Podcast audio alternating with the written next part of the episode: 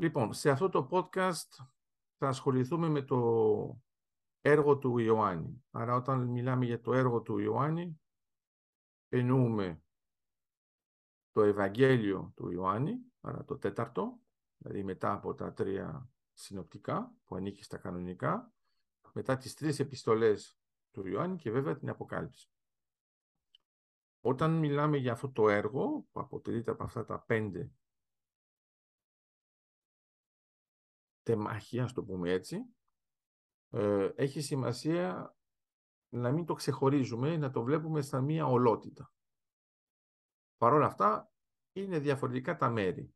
Άρα έχουμε ένα Ευαγγέλιο το οποίο την ώρα που γράφτηκε, επειδή ήταν πολύ πιο χριστολογικό από τα προηγούμενα, δηλαδή δεν έχει αυτόν τον συνοπτικό χαρακτήρα, ήταν πιο δύσκολο για τους πρώτους πιστούς να μπουν στο πνεύμα του Ιωάννη, ε, το οποίο έχει πολλές καινοτομίες. Θα μπορούσαμε να πούμε ότι είναι μια ολόκληρη σχολή σκέψης, ε, που είναι εντελώς διαφορετική από απλώς την καταγραφή. Δηλαδή έχουμε πρώτα μια καταγραφή από τους μαθητές, μιλάω τώρα πιο πολύ για τον Μαθαίο και τον Μάρκο, μετά έχουμε μια καταγραφή από τον μαθητή του Παύλου, τον Λουκά, που είναι ήδη πιο επεξεργασμένη και το βλέπουμε ακόμα και στο γλωσσικό επίπεδο. Και μετά έχουμε μια νέα νοοτροπία, η οποία επειδή έχει εξελιχθεί ο χριστιανισμός στο ενδιάμεσο, γιατί δεν έχουν γραφτεί την ίδια εποχή, έχουμε μια εικόνα πιο μεγάλη. Δεν είναι τόσο τοπικό, είναι πολύ περισσότερο αυτοί που έχουν γίνει χριστιανοί. Υπάρχει βέβαια και μεγαλύτερη αντιπαράθεση γιατί έχουμε τώρα τριβές σημαντικές. Άρα η, σχολή του Ιωάννη πρέπει να αντισταθεί στα προβλήματα που έχει η κοινότητα εσωτερικά, τα εξωτερικά. Πρέπει να αντισταθεί στη μεγαλύτερη πίεση σε σχέση με το ρωμαϊκό στοιχείο, με το εβραϊκό στοιχείο, με το ελληνικό στοιχείο αλλά αυτό που μας ενδιαφέρει και ε, με αυτόν τον τρόπο το αναλύει και ο Ειρηναίος, ο Άγιος Ειρηναίος, όταν θα αποφασίσει να βάλει αυτά τα τέσσερα Ευαγγέλια μαζί, αυτό που είναι ξεκάθαρο στο μυαλό του είναι τα τρία πρέπει να μπουν μέσα γιατί έχουν το χαρακτήρα, όπως είπαμε, τον συνοπτικό που είναι περιγραφικός και ιστορικός. Μετά το ερώτημα είναι πώς μπαίνει το τέταρτο. Το τέταρτο, επειδή έχει αυτή την καινοτομία την χριστολογική, ε, πολλοί στην αρχή θεωρούσαν ότι ήταν σχεδόν αιρετικό αυτό το Ευαγγέλιο σε σχέση με τα άλλα.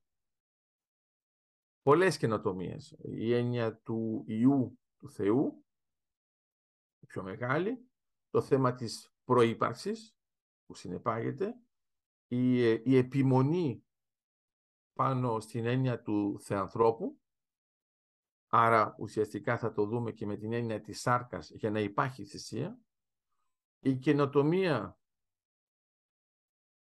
Σαμαριταίος που είναι το θέμα της σωτηρίας και μετά βέβαια όταν θα περάσουμε στο θέμα της αποκάλυψης θα μπει και ε, η διαδικασία της εσχατολογίας που είναι πολύ σημαντική και θεμελιακή σε σχέση με την Δευτέρα Παρουσία.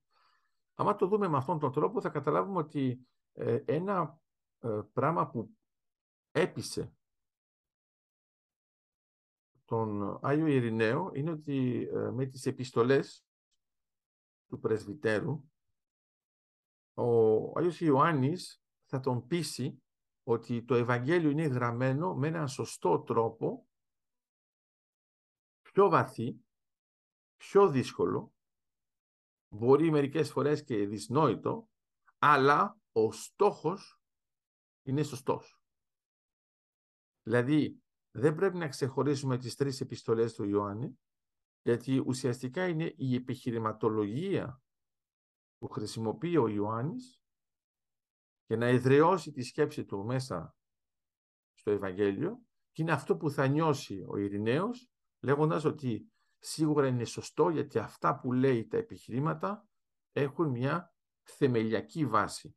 Άρα μετά όταν περνάμε στην υπέρβαση της αποκάλυψης ε, πρέπει να είμαστε προετοιμασμένοι και από το Ευαγγέλιο, γιατί πρέπει να το έχουμε διαβάσει, και από τις τρεις επιστολές, γιατί αλλιώς δεν έχει νόημα. Η Αποκάλυψη λέει πολλά πράγματα τα οποία είναι δυσνόητα. Όταν όμως την διαβάζουμε μόνη της, απομονωμένη, είναι δυσνόητη, όταν είναι μια συνέχεια από τα τέσσερα προηγούμενα έργα, δηλαδή το Ευαγγέλιο και τις τρεις επιστολές, καταλαβαίνουμε ότι η σχολή έχει εξελιχθεί, μάλιστα δεν είναι ακριβώς το ίδιο ε, λεξιλόγιο, αλλά καταλαβαίνουμε ότι είναι πραγματικά ε, πατάει, είναι μια συνέχεια που πατάει πάνω στο τέταρτο Ευαγγέλιο και δεν πατάει πάνω στα τέσσερα. Αλλά μπορούμε να πούμε ότι έχουμε τα τρία, τα συνοπτικά, που έρχονται να συμπληρωθούν και να δημιουργήσουν αυτό που θα ονομάσουμε στη συνέχεια τη Μεγάλη Εκκλησία από το τέταρτο Ευαγγέλιο. Το τέταρτο Ευαγγέλιο έχει μια επιχειρηματολογία η οποία θα αγγίξει τον Άγιο Ειρηναίο έτσι ώστε να ενσωματώσει το τέταρτο στα κανονικά. Και μετά πάει λίγο πιο πέρα ακόμα ή να το πούμε αλλιώς πολύ πιο πέρα με την Αποκάλυψη θεωρώντας ότι μπορεί να κάνει επέκταση αυτού του χριστολογικού επίπεδου που δεν είχαν τα τρία προηγούμενα να μπορεί να δώσει στοιχεία θεμελιακά που τι κάνουν; Χρησιμοποιούν το μέλλον και την εσχατολογία για να ενισχύσουν τον χριστολογικό χαρακτήρα του Ευαγγελίου. Αλλά στην πραγματικότητα είναι σαν να έχουμε τις τρεις επιστολές που να είναι επιχειρηματολογία της εποχής, ενώ η Αποκάλυψη είναι επιχειρηματολογία του μέλλοντος.